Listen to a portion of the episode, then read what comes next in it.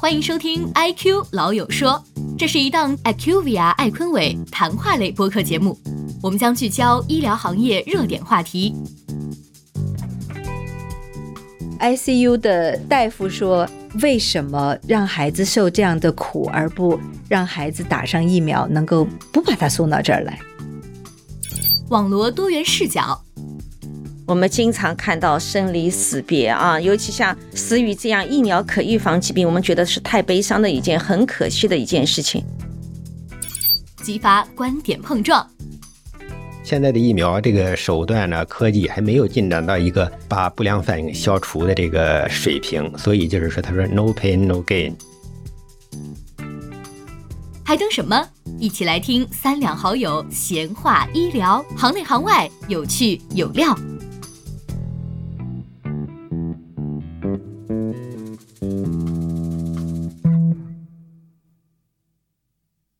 迎收听 IQ 老友说，我是本期节目的主持人 IQVIA 艾坤伟 Marketing 的 Lilian。那入秋以来呢，感觉身边很多人都经历了或轻或重的呼吸道感染，一些原本大众比较陌生的名词，比如说像支原体肺炎、呼吸道合胞病毒等等的，最近成了被大家广泛讨论的疾病，尤其是身边那些有娃的家庭啊。而且呢，一直以来十一月份其实也是流感的高发季节。那在这样的背景下面，我们邀请到了三位疫苗领域的专家来聊聊这些应季的疾病，以及疫苗是如何预防疾病的。那如果你对流感、RSV、带状疱疹、HPV 和肿瘤疫苗以及众多的儿童疫苗感兴趣的话，千万不能错过这期节目。那今天的嘉宾呢，有 IQVIA 昆伟大中华区传染性疾病与疫苗卓越中心的负责人车燕博士。车总，给我们老友说的听众打个招呼吧。各位听众朋友，大家好，非常高兴通过播客节目和大家见面。我叫车燕，我在爱坤维主要负责疫苗和传染病卓越中心的工作。自己呢，也是在行业里面有好几年的疫苗的市场经验，在这个过程中深深的爱上了这个话题。谢谢车总。那也很荣幸邀请到了国内知名的儿科感染传染病专家，复旦大学附属儿科医院感染传染科副主任曾梅老师。那曾梅老师呢，也是国家免疫规划技术工作组专家，世界卫生组织抗生素工作组专家。欢迎曾梅老师。主持人好，听众朋友好，我非常高兴今天来到博客节目，和大家一起来谈谈传染病和疫苗预防。谢谢曾梅老师。还有一位呢，就是我们车总的多年拍档，辉瑞中国疫苗医学负责人杨俊峰杨老师。那他呢，曾经在赛诺菲巴斯德医学部工作，在加入医药企业之前呢，也曾经在相关的政府机构有过多年疫苗领域的经验。欢迎杨老师。大家好，非常高兴通过我们 IQ 的播客节目和大家分享一些关于疫苗的话题。谢谢杨老师。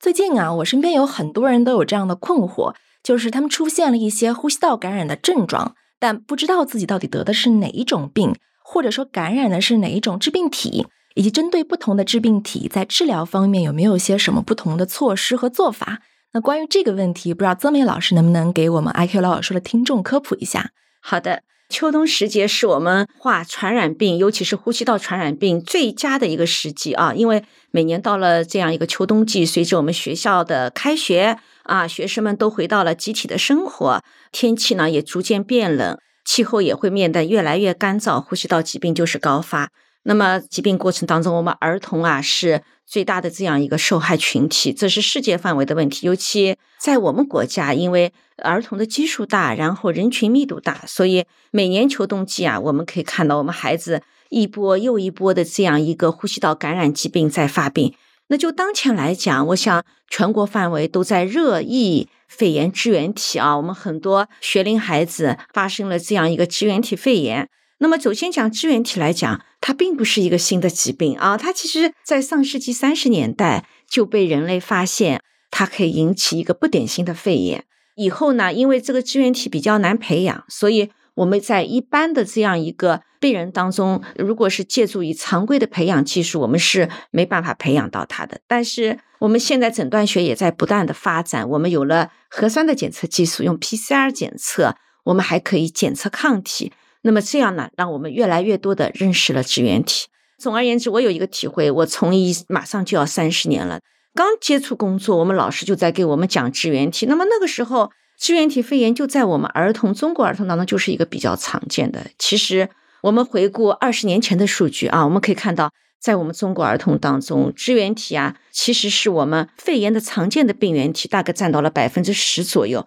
尤其是在五岁以上的学龄儿童当中，他的社区获得性肺炎的百分之三十都有可能是跟支原体有关。那么，其实每年都有支原体的流行，但是对于任何的传染病，它都有一个特点，就是它有大年小年啊，它会周期性的有几年来一次高峰。那么，根据以前的记载，它可能四到七年会出现一次比较高幅度的流行。就像今年，今年的流行幅度特别特别的高，基本上我们看的绝大部分肺炎来讲，还是以支原体为主。但是有一点还是比较幸运的，支原体肺炎一般不会。致死致残，就是让大家知道，不要谈到支原体就很怕。我可以生病，但是我可以很好的被治愈，这就非常好。曾老师，您刚才提到了支原体肺炎的治疗，嗯，我们最近也听说大家对抗生素的合理使用，包括在儿童的肺炎治疗过程中出现了一部分的抗生素耐药的情况。那么在这一点上，您怎么建议？就是抗生素的合理使用的问题。对，因为其实前一阵子阿奇霉素也有上过热搜。小的时候好像只要提到肺炎，都会说那用阿奇霉素。但好像这一次有点不一样情况，到底是什么导致了不一样呢？是的，并不是说这次不一样，只是大家对支原体和抗生素耐药还不是充分的理解。确实，以前我们说用了阿奇霉素就有用，那也不是绝对的，因为其实我们很多孩子的。像咳嗽啊、支气管炎啊，呃，包括肺炎，它其实大部分是病毒。但是我们通常都喜欢咳嗽不好、支气管炎不好、发烧、肺炎都喜欢经验使用抗生素。那么其实有的疾病，病毒性疾病它会自限。那就以流感为例，我们现在是有抗流感病毒药物，你早用有用，用的晚了其实效果没那么好。但是在我们以前没有流感病毒药物之前，流感它也会自限，因为人是具有一些免疫力的。所以从这点来讲，就像刚才主持人说，呃，我吃了阿奇霉素就会好。一个就是它本身疾病，我是病毒性疾病，我自己会好。第二个来讲，那阿奇霉素就是它属于大环内酯类药物。那么大环内酯类药物耐药，在我们国家的人群当中的呼吸道病原体当中，细菌当中尤为突出。第一个是肺炎链球菌，我们知道肺炎链球菌是引起我们儿童社区性获得性肺炎，尤其是重症很重要的一个致病菌。它在对于大环内酯类，像阿奇啊、红霉素、克拉霉素的耐药，在我们国家现在已经从九十年代的百分之七十几，现在已经升到百分之九十几了。那么支原体刚开始九十年代也是敏感的，我们那时候也能做培养，能做药敏，但是到了二零一零年左右一个分水岭吧，那么支原体对大环内酯的耐药，包括阿奇、红霉素、克拉霉素耐药。就已经很高了，尤其在亚洲国家，包括我们中国、日本、韩国，包括我们中国的台湾地区、香港地区都有报道，耐药就成了突出的问题。那么今年大家都说，哎呀，这一波疫情啊，这个支原体很难搞，都耐药了。但是我们可以倒追到十几年前，耐药的问题早就在我们国家是一个比较关注的问题了。就是聊了半天支原体，包括说您刚刚也提到了这个病毒的自限性。对于很多我们的大众听众来说，还不太清楚这些，包括还有细菌之间的这些区别。不知道哪位老师来可以帮我们解释一下、科普一下，就比如细菌、病毒，包括还有支原体到底是什么？对，支原体是细菌吗？是病毒吗？这两个我们最近几年听的比较多。对，支原体呢，它是一种不典型的细菌，因为它没有细胞壁，但它是一种细菌。正因为没有细胞壁，我们称之为它是一个不典型的细菌。对，这个很重要。就杨老师反复的提到，病毒搭台，细菌唱戏。对，病毒感染呢是比较常见的，但是刚才曾老师提到了，病毒感染呢一般的可以自限，呃，许多病毒的感染没有特异性的治疗的手段。我认为最大的一个危害就是病毒感染之后损害了上呼吸道的免疫力，导致细菌的感染更容易发生，也就是一个合并感染或者是共同感染这种情况下，就会导致疾病的严重性增加。甚至是出现肺炎、下呼吸道的感染，或者其他的一些更严重的并发症。对个人的一个感受就是，以往其实有很多，特别是像小朋友，就是发生了呼吸道感染，基本上先从喉咙痛，也就是说我们说的扁桃体炎开始。然后，即使严重了，可能会到气管炎或者支气管炎，但是要到肺炎已经是非常非常严重了才会发生肺炎。但今年好像很多孩子只要一去医院一看一拍片，都说是肺炎。这个是因为刚才曾老师提到的说支原体肺炎的一个大年，还是怎么样子的原因导致的呢？哦，那并非如此。其实到我们这边来拍片子的人，一般要看他有没有肺炎，病程至少大于三天了。那么发烧三天，咳嗽也很明显了，我们才会拍片的。我们不可能每一个人像一个轻度的感冒就去让他拍片，这也是一个资源不合理的使用。那么总而言之来讲，从上呼吸道感染发展为肺炎，一般都要三到五天的时期。但是对于一些爆发性的这样一个重症的肺炎，它可能发病两天，它就很快你拍个片子就有肺炎了这种情况是有的。明白。那您刚刚也提到了病毒，它有自限性，也就是我们以前一直感受当中的，可能吃药五天好，不吃药七天好这种之类的。那像如果是细菌性，或者说呃，刚杨老师提到的这种合并类的感染，以及支原体的这个感染的话，它的这个病程进展会有一些什么样子的不同？一般病毒感染它主要还是引起上呼吸道感染。我们说上呼吸道感染百分之九十都是跟病毒感染有关，对吧？上呼吸道感染包括普通的感冒。鼻窦炎、鼻炎、中耳炎，还有扁桃腺炎。那么下呼吸道感染包括支气管炎，还有小毛头的喘息性支气管炎，叫毛细支气管炎，还有肺炎，我们称之为下呼吸道感染。那么下呼吸道感染来讲，也至少百分之五十以上是跟病毒感染有关的。随着我们国家近些年来不断的这些呃非免疫规划类疫苗，尤其是预防细菌性疾病的肺炎球菌疫苗啊。B 型流感嗜血杆菌疫苗的这样一个推广使用，那么病毒性肺炎的占比会越来越高了。除了讲肺，因为肺炎支原体是没有疫苗，它算一种不典型的细菌。像病毒来讲，呼吸道合胞病毒是我们五岁以下儿童最常见的病毒性肺炎。那么，呃，还有流感病毒啊等等，还有鼻病毒啊等等，它都会引起儿童的这样一个肺炎。这个中间也是哈，我想。呃，杨老师，咱们当时也其实做了很多的呃研究的工作。曾老师刚才提到小毛头哈，那一个孩子他其实出生以后应该是二十四小时吧之内就要开始给他接种疫苗。嗯，对，二十四小时之内就要接种乙肝疫苗，还有卡介苗，因为嗯有这个要求呢，特别是乙肝疫苗，二十四小时之内接种的话呢，能够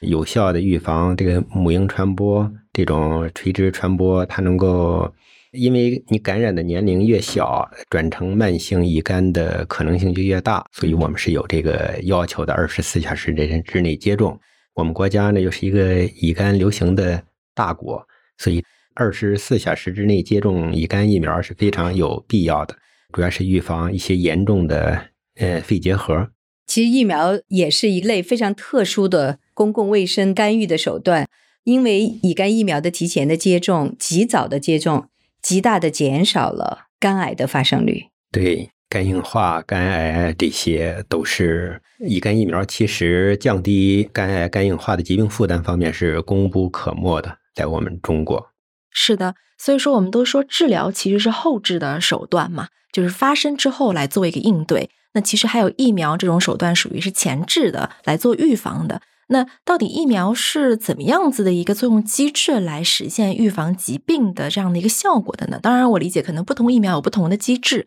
那能不能请杨老师来帮我们先做一些泛的一些概念的科普？大致上是怎样的一些原理？好的，说到疫苗机制，就得说一下历史。就是历史上面有许多疾病得了病之后呢，就不会再得病了。通过这一点呢，就是说我们中国在很早的时候就开始给小孩子种人痘。就是让他人为的感染一个比较轻的疾病，让他预防天花。然后等后来呢，就是在英国叫 Edward Jenner 这个医生呢，他发现，哎，挤奶的这个女工，她因为感染了牛痘，她也可以在天花流行，她不得天花。然后就出现了我们现在的天花疫苗，就是接种这个牛痘。等再后来呢，就是巴斯德老先生，他是人为的。把这个病原体给它晾干，自然晾干啊，或者是改变它的灭活是吗？不是灭，它是减毒，哦，减毒疫苗，就是说最早的一个就是它人工改变的用于人的疫苗是狂犬病疫苗，把这个脊髓呀给它减毒。再后面呢，就发现了，就是说是呃灭活，就是人为的呢。模拟一个，嗯，其实不是感染，就是人为的把这个病原体呢注入到人体之内，就是模拟，就仿佛得了一场病似的，以后就不再得这个疾病了。随着科技的进步，人们的认识到，你并不需要整个的完整的病原体就可以产生免疫，也就是所谓的抗原。嗯，后面就是我们现在接种的疫苗有很多，其实并不是呃一个完整的，比如说白百破这些疫苗等等。等到现在呢，我们知道这个著名的新冠疫苗都说是辉瑞疫苗，就是 mRNA，不把这个抗原直接的注入人体了，而是把这个编辑抗原的那个基因打入人体，让它在体内再转化为抗原，然后产生免疫。嗯，非常清晰的一个发展史的历程。那这个当中其实也提到了一些非常重要的一些疫苗，比方说像这个天花，它其实是改变了人类的历史进程的，因为它消灭了一种疾病嘛。然后车总能不能帮我们去举一些例子，就是说这当中哪些疫苗它其实是对人类发展起到了一些重大作用的？其实所有的疫苗对于保护人类的健康都发挥着非常重要的作用。所以刚才提到，在人类历史上第一个被消除的传染病天花是通过疫苗的接种来实现的。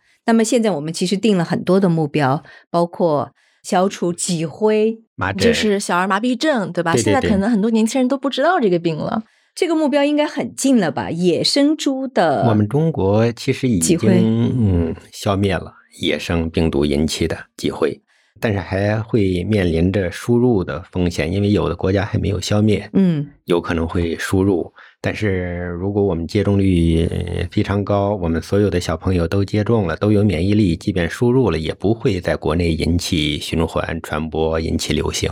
哎，这个就跟可能新冠期间提到的那个所谓的群体免疫是有相关性的吗？反正有点相关，但是不完全相关。你输入的这个病毒，如果输入了之后有这个病毒在循环，它只是我如果有免疫力不会得病，而且我的免疫力呢能够。减少或者阻断它的排毒，因为它是一个粪口途径传播的。这样的话呢，这个群体免疫呢也能够导致这个病毒的传播直接阻断，或者是越来越减弱。这也是一个疫苗很重要的作用，它就是一些就是形成了很多个体的一个防线。越多的个体有自己的防线的话，就越不容易形成一个群体传播，是不是可以这么理解？群体免疫其实是我们通常是指接种率。要达到百分之六十到百分之七十，它就会对病毒的传播的路径形成一个阻隔。那么在这个情况下呢，即使一部分人，就少数的那部分人，他没有接种疫苗，他被感染的几率也会降低。其实这个呢，我倒是想到了一点哈，就是我们刚才谈的比较多的是儿童的疫苗，还有一个老人的疫苗。其实，在整个的年龄的分布来讲，是儿童跟老人。是非常重要的两类易感人群，而且呢，其实在中国的很多的家庭呢，都是老人家帮助照看小朋友、小毛头。那么在这个情况下呢，其实成年人的疫苗接种，特别是老年人的疫苗接种，变得非常的重要。曾老师，您怎么看？您是儿科的专家，老年人接种疫苗现在是我们一个国家健康中国战略很重要、很积极提倡的。因为老年人啊，他也是免疫力衰减。虽然他曾经在小的时候接种过疫苗，我们知道人老了，各方面机能都衰退了，包括你的免疫功能也衰退了。曾经有的一些保护性抗体也慢慢衰减了。那么这个时候呢，他就容易受到各种这样一个传染病的侵袭啊。所以老年人接种疫苗很重要，尤其是呃新冠疫苗。流感疫苗还有肺炎球菌疫苗对老年人很重要。另外，近年来大家热议的带状疱疹病毒，那么也是对我们老年人是很重要的。那么老年人接种疫苗呢，它能够极大的降低这个疫苗造成的重症发生率跟病死率，这点是非常重要的。但是在我们国家来讲，很长一段时间老年人的接种意识不高。他们会对疫苗持各种态度，不仅仅是我们老年人如此，包括我们一些医务工作者啊，他也对这个疫苗的价值认识不够，对疫苗如何去跟我们的这些特殊人群去沟通啊，我们应该如何来正确认识疫苗，都还是做的不够的。所以未来来讲，我觉得在健康中国的战略当中，老年人的疫苗接种必须是放在一个高度优先的一个地位，就像孩子一样。尤其我们中国的父母亲啊，包括我们的祖父祖母这一辈的人，对我们整个家庭当中的这个养育当中承担了很大的责任。那么我们要做到共同健康，因为往往疾病的传播，孩子传老年人，老年人传孩子，还有爸爸妈妈经常在外面活动范围比较广，年轻人会把病毒细菌带回来，或许他很轻不发病，但是这个当病毒和细菌在家里传播的时候，通过飞沫、通过密切接触传播的时候，孩子跟老年人最容易中招。现在我们很提倡，对我们小宝宝怎么办？要形成一个产检保护，所谓的家庭产检保护，看护我们小宝宝的。包括老年人，包括看护小宝宝的照顾，我们就说阿姨呀、爸爸妈妈都要接种疫苗来保护小宝宝。是的，就是随着中国的这个老龄化进程的加剧，这肯定会是变成一个越来越值得关注的话题。那就是宏观来说，这是一个正确的一个趋势。但回归到说时代当中的每一粒沙子来说的话，就大家都会有一个非常正常的一个困惑或者顾虑吧，就是我可能本来没有什么事儿，但我接种了疫苗了之后，我可能会诱发一些疾病。这个其实当时新冠疫苗也有同样的这样的顾虑，这可能是一个疫苗领域的一个普遍的大家的一个顾虑点吧。其实是从一定的程度来讲，接种疫苗可以被认为是一个好习惯。我甚至在想，就像我们的体检。那都是健康人说，哎，那我要去定期的查体，以便呢能够尽早的去发现自己可能存在的一些风险的因素。其实疫苗也就是这样的一个保护，甚至就像我们用漱口水一样，这都是对我们自己健康的一个保护。任何一款疫苗的上市，都是经过了非常广泛的有效性、安全性的验证。疫苗的临床实验，其实它的样本量更大。因为它是对健康人的保护，所以对安全性其实是更加苛求的。作为公众来讲，一个普通人，我们只需要说去接受它。你比如说五十岁以上，那就应该去积极的安排对于带状疱疹疫苗的接种。然后老年人每一年，老年人、孩子，包括我自己，每一年就应该去接种流感疫苗，因为流感疫苗的病毒株每一年都在改变。这个问题，我我有一个非常常识性的一个小白问题，就是流感也好，肺炎也好，它好像每年它会有一个流行趋势的变化。那作为疫苗来讲，它其实是在流感爆发的时候，它已经在市场上面 available 了，是大家已经可以接种到了。那是如何实现这样的一个未卜先知这样的一个预测的呢？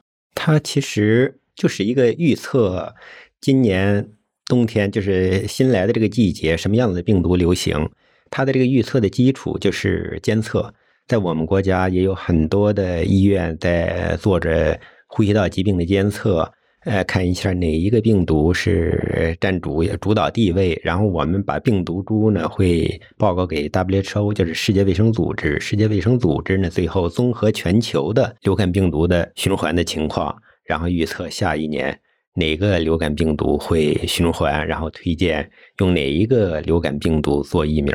这是 WHO 的一个协调的一个整体的一个呃过程吧。那我确定了，或者 WHO 公布了将会流行哪一个流感的一个病毒了之后，那我研发其实还需要挺漫长的一个过程，是吧？那它来得及吗？嗯，一般的就是对于我们北半球来讲呢，WHO 每年的二月就是公布秋季之后的这个流感季。哪一个流感病毒应该纳入疫苗的组分里面去？然后厂家接到之后呢，就开始整个生产的过程。因为现在流感疫苗是在鸡胚上面培养的，它的那个瓶颈啊，产能的瓶颈就是要有大量的鸡蛋，而且呢，要找到适合在鸡胚病毒生长的这个流感病毒，这样的话它的产能才能够足够吧。就是没想到鸡蛋还有这么大的作用，鸡蛋有非常大的作用。但是现在我们也有裂解的那个流感疫苗，它的产能就快很多，因为它不一定需要依赖这样一个鸡胚啊。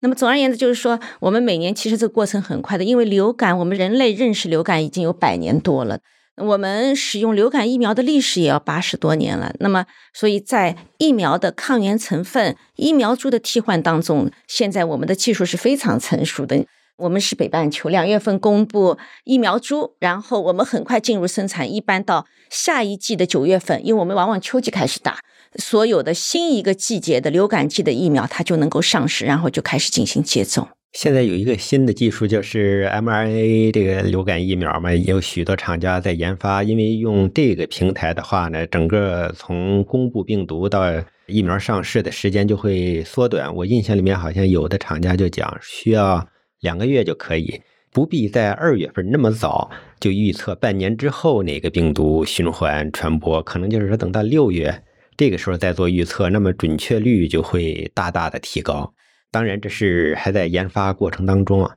对，当然从一个生产企业来讲，接到世界卫生组织公布的病毒株的信息之后，那是他们一年中最忙的季节。它的整个的生产流程其实也就是三个月左右的时间，而且呢，他要把生产出来的流感疫苗送到药检所，每一批都要进行啊检定。放行，只有得到放行之后呢，才能够把这些流感疫苗呢送到各个地方的疾控中心，通过冷链的方式送到各个流感的这个接种点。而且我们的流感疫苗的接种应该是九十月份是集中接种哈，以便为流感季的到来做好充分的准备。接种流感疫苗之后，大概是一个月左右的时间吧，才能够比较好的产生抗体。对。完了，来不及了，两周一般两周就开始有保护了。那么一个月，它这个抗体水平是达到一个峰值，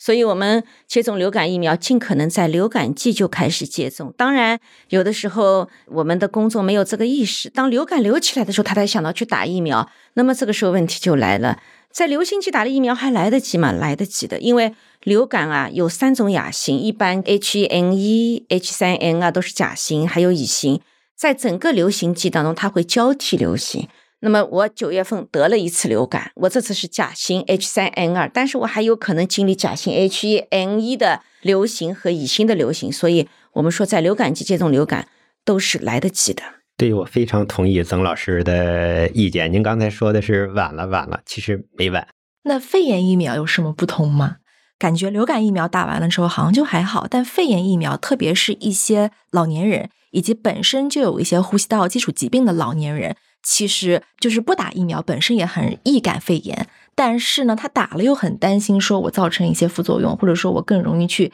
诱发他的一些呼吸道疾病。呃，回到刚才您问的那个问题啊，说是人们对接种疫苗有一些顾虑。其实接种疫苗呢，本质上面就是刺激免疫系统产生免疫应答。这个免疫应答的过程当中呢，就是它有好的一面，还有不好的一面。好的一面呢，就是保护我们不得病；但是不好的一面呢，它刺激了免疫系统，免疫系统的这包括什么细胞因子啊等等，在体内循环，就有可能一些敏感的人呢，就会出现一些不良反应，比如说局部的接种部位会发红、肿、疼，甚至是全身呢会有发烧，甚至是皮疹等等。比如说我们打卡介苗，我在疾控待过。当时是判断这个小孩是不是打了卡介苗，要看他是不是有卡巴，这就是一个副作用。就是说，哎，你有了卡巴，有这副作用，我就判断你接种疫苗成功了；没有卡巴，你可能打卡介苗没有成功。当时这是过去的一个概念啊。现在那个时候有一个讲法，就是卡巴越大，说明身体越好，这个是真的吗？我们小时候这么流行讲。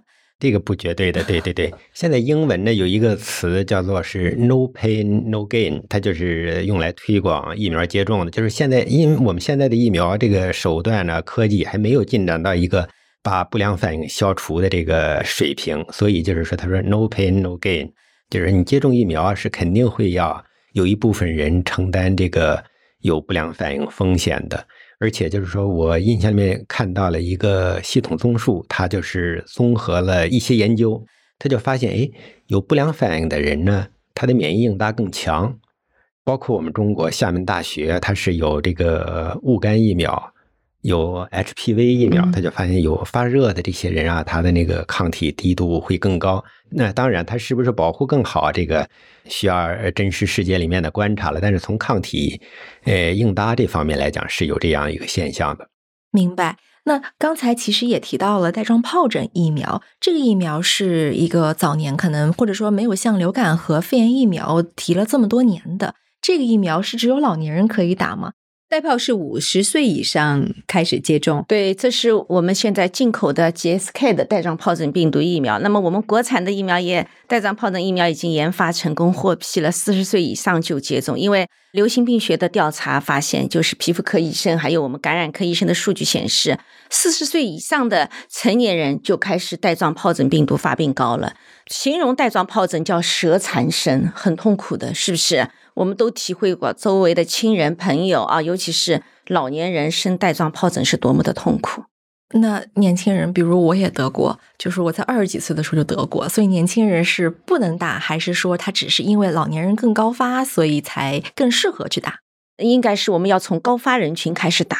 而且带状疱疹疫苗也是，即使得过带状疱疹的人，比如说你，今后也是可以接种带状疱疹疫苗的。因为我在得了之后才知道，其实带状疱疹本身就是水痘的那个病毒。它只要得过水痘，which 我得了两次，它就身体里面就会有那个病毒存在。然后一旦免疫力低下了，然后它就会再次发作出来。那在成年人身上就可能就表现成了这个带状疱疹，是这样吗？因为带状疱疹是由水痘带状疱疹病毒感染所引起的。那么，如果我们第一次接触到水痘带状疱疹，我表现的是水痘，所以我们小孩子容易生水痘。但是这个疱疹病毒它有一个特性，一旦感染，终身跟你同生共死，终身潜伏。它潜伏在我们的神经节里，当你抵抗力低下的时候，那么这个病毒就激活了，然后形成带状疱疹。如果你感染过这样一个水痘带状疱疹病毒，你在今后有百分之二十到二十五的人，他会发生带状疱疹，所以这个率还是很高的。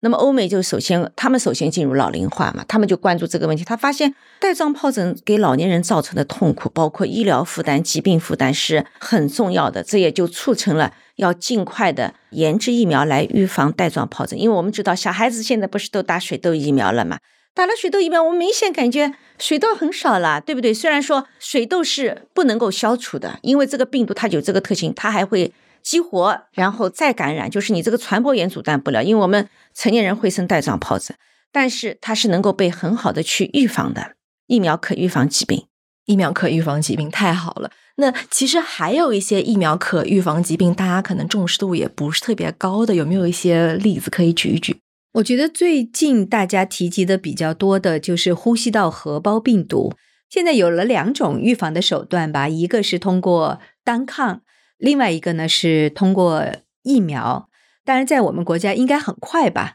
，RSV 就是呼吸道合胞病毒的疫苗也会上市了。单抗正在审批阶段啊，已经开始申请了。那么讲起 RSV 啊，我我是想和大家分享，因为 RSV 它是一个很重要的一个儿科领域的问题，也是我们老年人也同样面对的这样一个问题啊。那么在全球范围，RSV 是首要的引起社区获得性肺炎的这样一个。首要的病源，而且引起死亡啊，可以引起死亡，尤其对我们一岁以下的这样一个婴儿。那么正是因为你也现在没有什么特效药，我们知道在新冠之前很长一段时间，我们除了重视流感病毒抗病毒药物的研发，对其他的呼吸道病毒都是很忽视的。那你没有药物治疗，让他生病，疾病负担又这么重，那怎么办呢？所以二零一五年，我记得世界卫生组织明确出了一个路线图，我们要。想办法通过疫苗来预防这样一个呼吸道合胞病毒，叫 RSV。那么同时呢，其实，在上世纪八十年代，在欧美他们已经有了单克隆的抗体来预防我们一些高危的早产儿、有基础疾病的小婴儿去打单克隆抗体，每个月打一次，在流行期打五次，然后来预防他一个重症。因为小宝宝尤其有慢性基础疾病、早产的宝宝长大很不容易，如果生一个 RSV 就有可能致命。那么，随着我们对这样一个预防，觉得每个月打也是很麻烦的事情，那怎么办呢？我们希望更好的这个产品来预防。那么，我们现在就有了赛诺菲八十的，他们做了一个长效的单克隆抗体，我打一针，它可以管五个月。那么，整个这样一个 RSV 季节就过去了。所以，我们可以看到，在今年美国的那个免疫咨询委员会一致通过，把这个长效的单克隆抗体用于两岁以下的婴幼儿，在。RSV 的流行季节，给它注射，然后呢，来保护我们的高危的宝宝和健康的儿童。因为 RSV 并不是说我们有一些基础疾病、早产儿容易生的，其实健康的儿童也占比不少。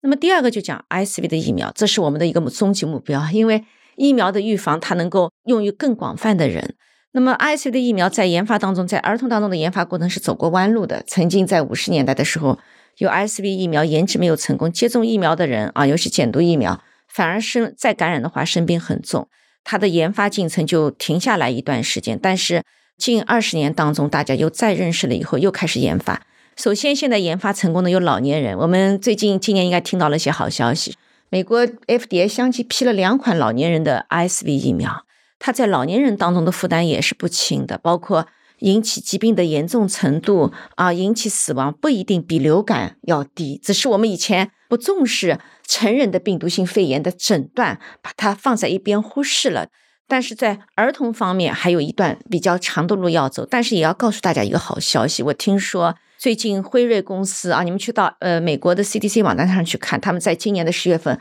开了一次那个顾问咨询委员会，专门报告了孕妇接种呼吸道合胞病毒的安全性和有效性。目前的数据是很不错的，很有望在未来的一年两年里面批准我们孕妇的 RSV 疫苗。孕妇有了 RSV 疫苗，我们的小宝宝可以松一口气，至少六月龄以下的小宝宝可以松口气了，因为我们妈妈孕妈妈打了以后产生的抗体通过胎盘。被动传给我们小宝宝，那么这个小宝宝生下来就可以被保护了。所以前六个月被保护好，RSV 呼吸道合胞病毒引起对儿童的危害就可以大大的降低。所以随着这样一个大家对感染性疾病的这样一个重视，对疫苗价值的认可，所以不断有创新的产品、创新的疫苗用于更多的这样一个危害严重的感染性疾病的预防。是的，刚刚曾梅老师反复提到了一个词，就是疾病负担重。就是咱们的现在的这些疫苗，很多时候其实被应用在了一些疾病负担很重的这些疾病的控制上面。它整体其实是实现了一些卫生经济学角度的一些价值。这个有没有哪位老师可以来提提，就是这些角度的价值？呃，因因为在发达国家，刚才讲到的 RSV 疫苗就是呼吸道合胞病毒疫苗，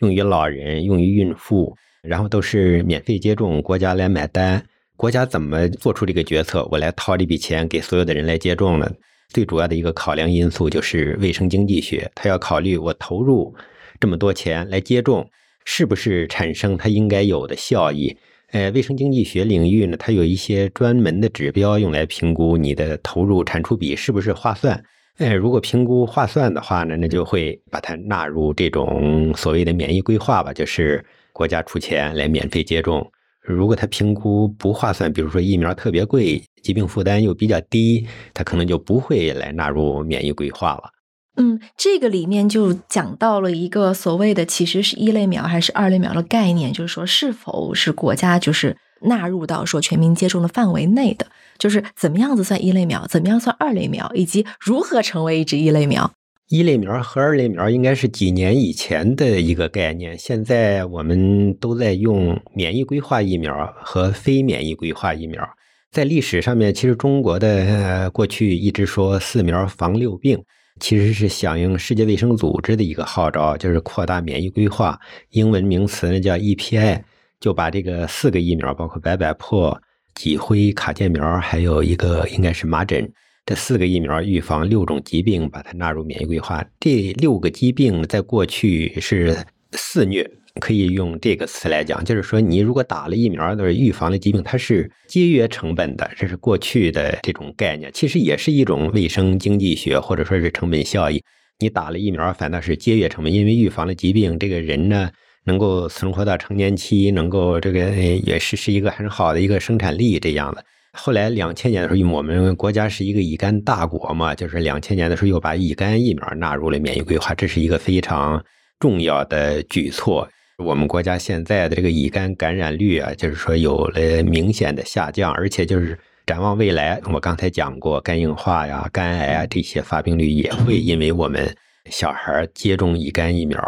而有一个明显的下降。零七年的时候，我们国家又一揽子把其他的一些疫苗也纳入了免疫规综合考虑呢，就是有乙脑、有瘤脑、还有甲肝这些疾病，这些疾病的危害都是很大。未来呢，就是说是我们国家相信还会把更多的疫苗纳入免疫规划。它的那个考量因素，我相信也会是考虑投入产出比，看一下疾病负担，看一看我们的投入需要多少钱，是不是划算，然后把它纳入免疫规划。当然。并不意味着非免疫规划疫苗并不需要接种。比如说，北京市它的条件比较好，先把流感疫苗纳入了免疫规划，给学生还有老人免费接种。我们上海市呢，给老人免费接种二十三价肺炎疫苗，其他的地方呢，并没有免费接种。这并不意味着其他地方的疾病负担不重。包括在一些发达国家，把这个肺炎球菌结合疫苗纳入了小孩的免疫规划。把 B 型流感嗜血杆菌也纳入了小朋友的免疫规划，这并不意味着在我们中国这两个疫苗针对的疾病负担不重，不如发达国家重，只是一个就是说纳入免疫规划需要一个过程。是的，纳入免疫规划，第一个呢，我们是疾病负担上升到一个公共卫生需要关注的程度。那么第二个来讲，就是包括我们的疫苗的可及性、可供应性，还有产能也是非常重要的。我们一定要实现这些疫苗，我们能够本土化的生产，本土化的去供应，那么才是我们最后要进行一个决策的。另外呢，确实我们国家很不容易，大家知道，我们能够现有的十四苗预防十五种疾病，国家已经投入了很多。我们在发展中国家在实施儿童免疫规划上面，应该讲是可以是打优秀的，真的是优秀啊。但是在二类疫苗的进程当中，我们跟一些发达国家和发展中国家还有一些不同的这样一个策略。那么主要还是基于我们国家的这样一个经济发展，还有卫生医疗资源的发展不平衡。那么随着以后我们的经济条件发展的越来越好，我们国家对疫苗的研发生产越来越提高的时候，这些现有的非免疫规划类疫苗，包括我们讲的是肺炎链球菌疫苗，这里我要纠正一点，肺炎链球菌疫苗不是肺炎疫苗。因为引起肺炎的病原体有各种病毒，有各种细菌，甚至于还有真菌。而肺炎链球菌疫苗，它只是预防肺炎链球菌引起的肺炎等等，还有脑膜炎。就像我们流感病毒，我只能预防流感病毒。因为前面一直在讲肺炎疫苗，为什么我打了肺炎疫苗还生肺炎啊？为什么我打了肺炎疫苗还有不良反应？这个要跟大家要讲清楚，否则大家就对疫苗没有信心了。我怎么打了还生肺炎？那我可能一传十，十传百，不打了。也就是现有的肺炎疫苗只能防治一种肺炎，肺炎链球菌疫苗。肺炎链球菌疫苗是对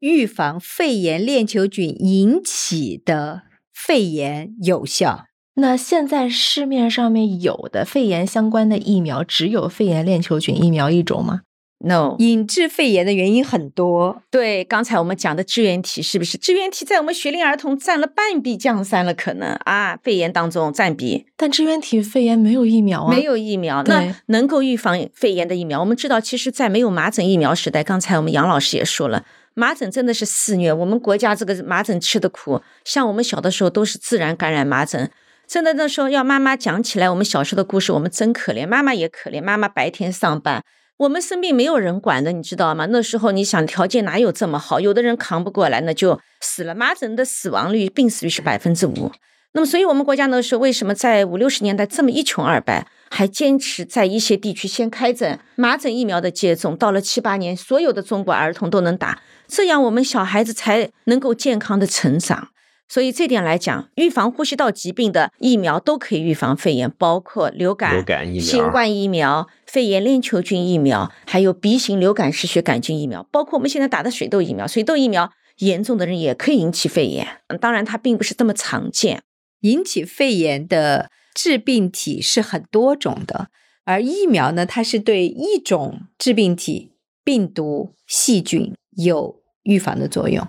明白。就这可能也是为什么说曾梅老师会作为一个儿科医生这么关注，因为这个倒是很有意思的一点哈。是的，我跟曾梅老师是多年的好朋友，我也很好奇，就曾梅老师说，哎，我是一个儿科大夫，我是首先要治疗好小毛头的病，然后我为什么要强调这么多的这个预防？预防是非常重要的啊！我们常强调疾病能预防就预防，预防不了生病了再治。那么我们也是作为儿科来讲，深刻的体会到这个儿童啊，受这个感染性疾病各种各样的这样一个影响是非常严重。直到现在，你看我们的经济发达到如此的程度，但是我们就有孩子还是反复呼吸道感染，各种传染性疾病的危害，尤其是公共卫生在对于机构儿童，包括我们的幼托机构还有学校啊，传染病爆发就是在我们这些机构儿童先开始爆发的。那怎么办呢？我们也亲身建立了疫苗。我们国家一九七八年实施免疫规划，减少了三到四亿的传染病的发生，挽救了无数的生命。直到现在，我们那个免疫规划的疫苗已经达到了这样一个在全球范围都达到了百分之七十以上的程度。这样的一个高背景下，疫苗还能每年预防全球两百万到三百万的人死亡。那么，当我们认识到疫苗它具有如此大的这样一个价值，回顾历史，看到现在，展望未来。那么，只有疫苗能够让我们儿童更加不要输在起跑线上，因为疫苗它接种的时候强调人人平等，人人都要获利这样一个疫苗。那么，让大家不要输在起跑线上，人人都能够健康的成长和生活。我插一句，如果没有疫苗，可能坐在这儿的就不是我了。就是如果我没有接种疫苗，我可能就因为某种疫苗可预防的疾病已经挂掉了。那现在呢，就是说我们 都应该接种疫苗。呃，家长给自己的小朋友接种应该能够接种到的疫苗，没准很有可能你的这个小孩就因为你接种了某种疫苗，未来成为一个车总、曾医生。对我们呃，确实有很多的机会，包括跟儿童 ICU 的专家医生，他们也是一群对疫苗接种和疾病的预防非常重视的医生。我记得非常的清楚，嗯，儿科的 ICU 的医生他说，他最大的心愿是不要把孩子送到他这里来。我就举个例子哈，肺炎球菌感染的小婴儿。其实，在整个治疗的过程中是非常困难的。有些孩子小 baby、小毛头，自己一个人要在 ICU 里面待一个月的时间，才能够把孩子能够挽救生命。所以呢，ICU 的大夫说，整个的治疗过程，为什么让孩子受这样的苦，而不让孩子打上疫苗，能够不把他送到这儿来？所以那个场景呢，就是。妈妈在外面哭，孩子在里面哭，隔着 ICU 的这个窗户看得到，但是抱不到。天呐，太生动形象了！虽然我们崔老师他没有经历 ICU 的这个场景，但这真的是非常真实的一个场景。我们经常看到生离死别啊，尤其像死于这样疫苗可预防疾病，我们觉得是太悲伤的一件，很可惜的一件事情。那么，车老师举的是肺炎链球菌疾病引起的严重的脑膜炎或者脓毒败血症休克。那我们体会最多的，我们知不知道以前在没有 E V 七十一疫苗之前，我们很多家长包括医务人员谈到手足口病，尤其家长很害怕，我的宝宝生了手足口病会不会有生命危险？那么这个问题是我们中国所特有的问题。我们知道手足口病其实是从美国先发现的，后来在我们亚太地区流行。零八年成为我们国家的一个地方病啊，就是我们国家特有的，每年都要流行，夺去了好多小孩子的生命。那么后来呢，我们国家在 E V 七十一的疫苗研发当中，全球领先，第一个研发成功 E V 七十疫苗，从二零一五年十二月份获批开始打，哎呀，打了以后，从一六年开始到现在，我们几乎很少经历因为手足口病而失去生命的孩子。我们接诊的手足口病基本上都是以。轻症为主，即使住院的孩子，他生了脑膜炎也是很轻的。所以我们可以看到，这个疫苗对于我们儿童的成长来讲是多么的重要。那么其次也是为什么打了疫苗还会生病？我举个例子，流感，因为现在是打流感疫苗的热季啊，大家都在预约。因为打了流感疫苗两个星期才能开始有保护，那么正好我在这个过程当中保护还没有产生，结果。接触了流感的患者暴露了流感病毒感染了，那么因为还没有来得及产生保护，那么另外还有一些免疫低下的人群，他打了流感疫苗效果可能没有这么好，这也是为什么近年来我们的企业啊也是承担责任研制高抗原含量的疫苗，让我们一些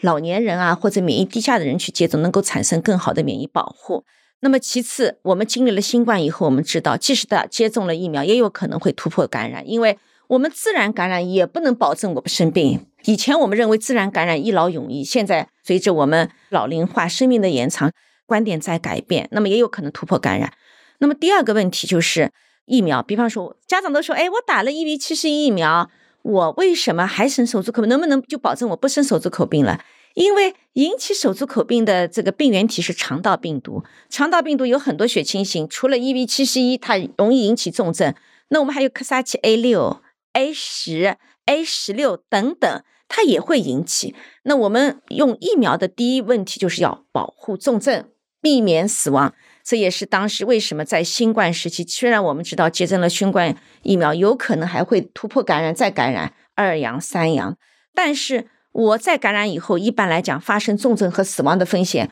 很大程度的降低了。这也是我们这样子去提倡，在一些重点人群当中，虽然我们知道他们能做到百分之一百保护，但是我们依然要推荐要让他去接种，要保住生命。常人其实都会这样，就是遇到了严重的事件的时候，都会想到这个事情的重要性，我一定该要做。但是呢，在没有遇到的时候呢，大家又会觉得嫌烦。比方说小朋友，就是有娃家庭都会觉得。我的天呐，感觉没隔一阵就要去打一个疫苗，不停的反复的打疫苗，然后小朋友打针又会不配合，又会有一些这个副作用，可能会发烧等等的。所以这个有没有一些现在有没有一些手段和措施，可以说让这个儿童的疫苗接种变得更方便？这个中间很重要的一点就是呃疫苗的联合接种，在相当长的一段时间里面呢，妈妈带着宝宝去社区接种疫苗，就一次就给接种一种，而且这个年龄段很近。妈妈说：“哎，我很烦，我为什么还要带孩子反复的去到这个接种点？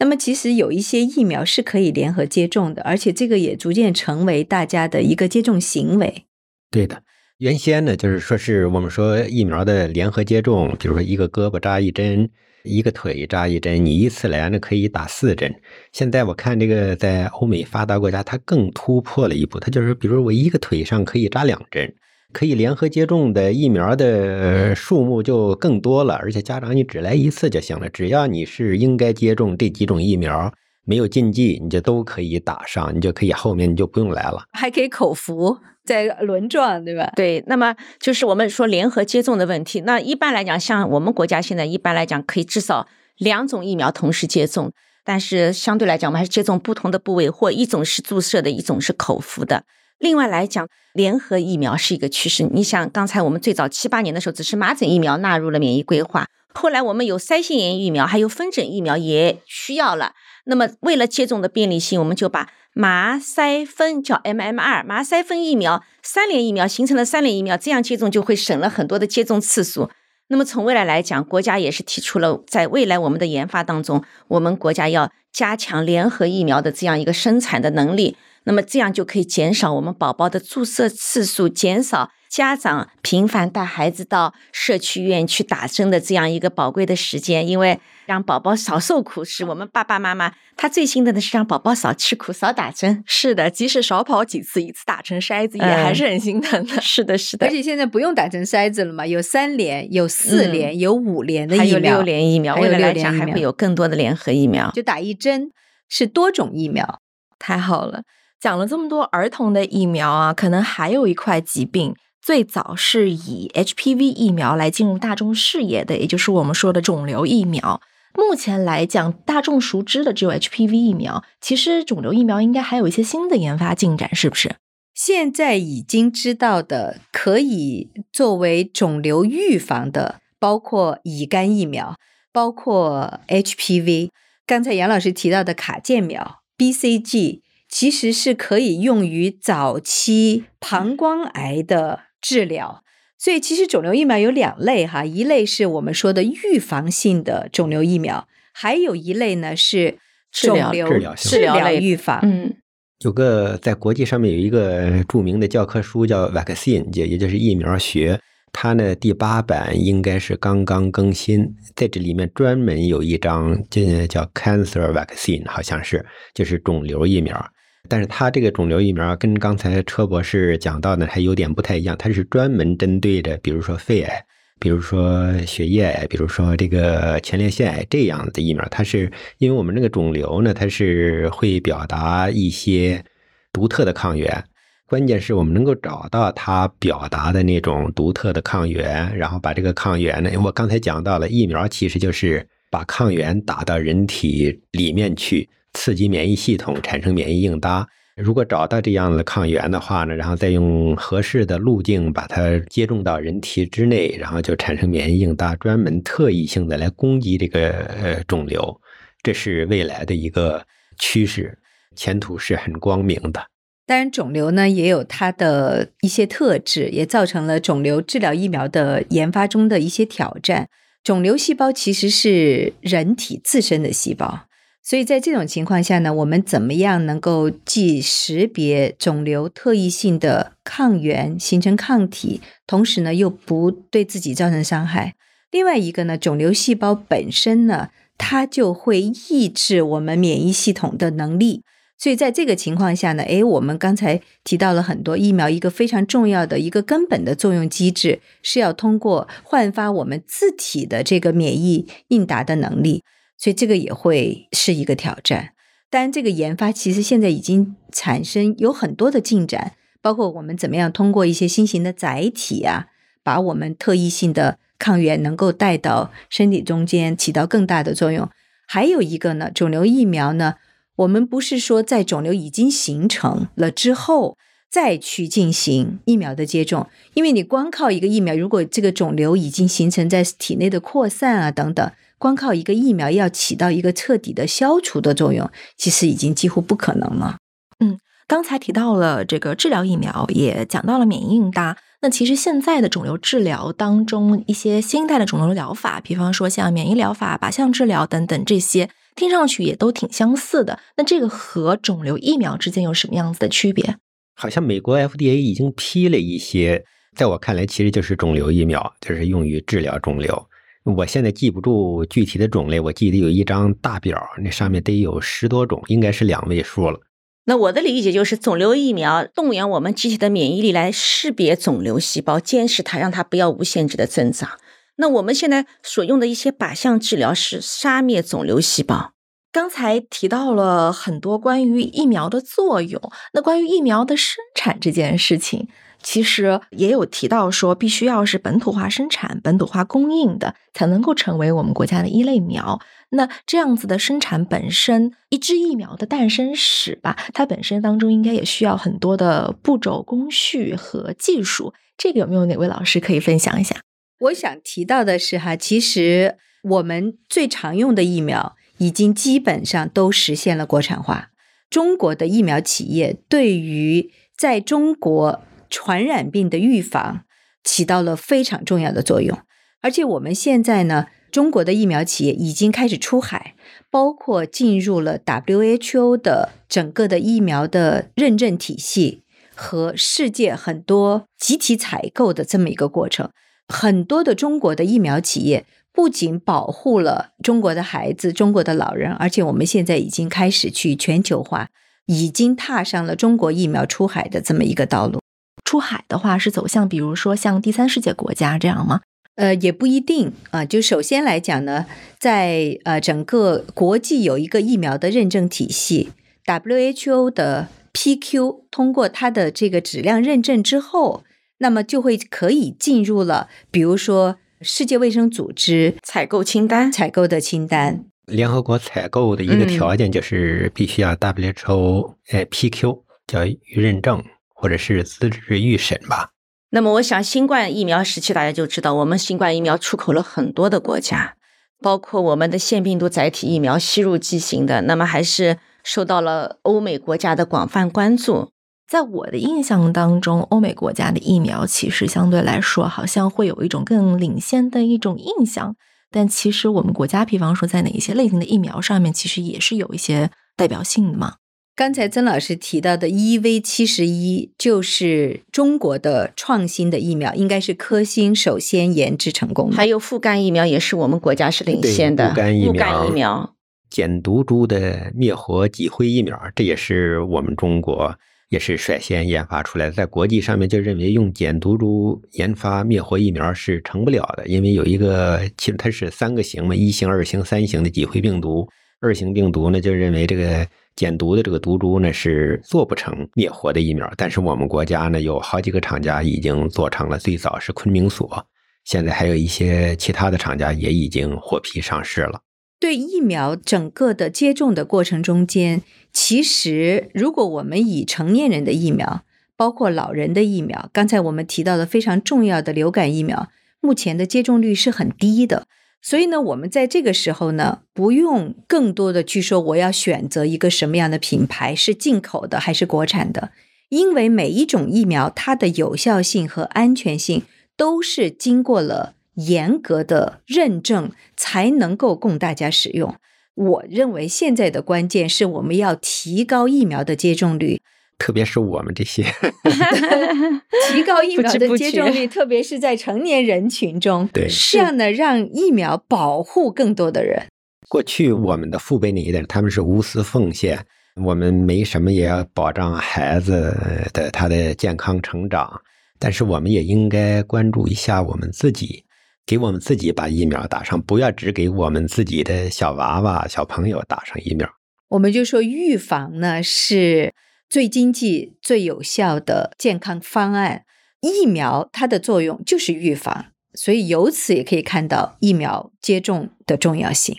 中国刚刚改革开放的时候呢，有一句话叫做是让一部分人先富起来。我们现在这个二类疫苗或者是非免疫规划疫苗呢，我们也可以就是让一部分人有意愿的人先接种起来。疫苗的接种确实是一个对自我的主动的保护。这也是我们节目选在十一月份录的一个非常大的一个原因，因为的确是流感的高发季节。我还想补充一句，让疫苗接种成为我们的一种社会规范和行为规范。是的，急需更多的一些大众科普和教育。疫苗是预防各种传染病和感染性疾病最经济、有效、安全的措施。接种疫苗是我们每一个孩子的福利，也是未来我们每一个人的这样一个福利和权利。接种疫苗是社会的一种责任。让疫苗接种成为我们自己的一种健康习惯。健康习惯说的太好了。那今天聊了这么多关于疫苗的话题，非常感谢参与呃 IQ 聊我说的三位嘉宾，也感谢大家收听我们节目。那欢迎呢在评论区留下你想听到的关于医疗和健康领域的话题，期待我们下期 IQ 聊我说见。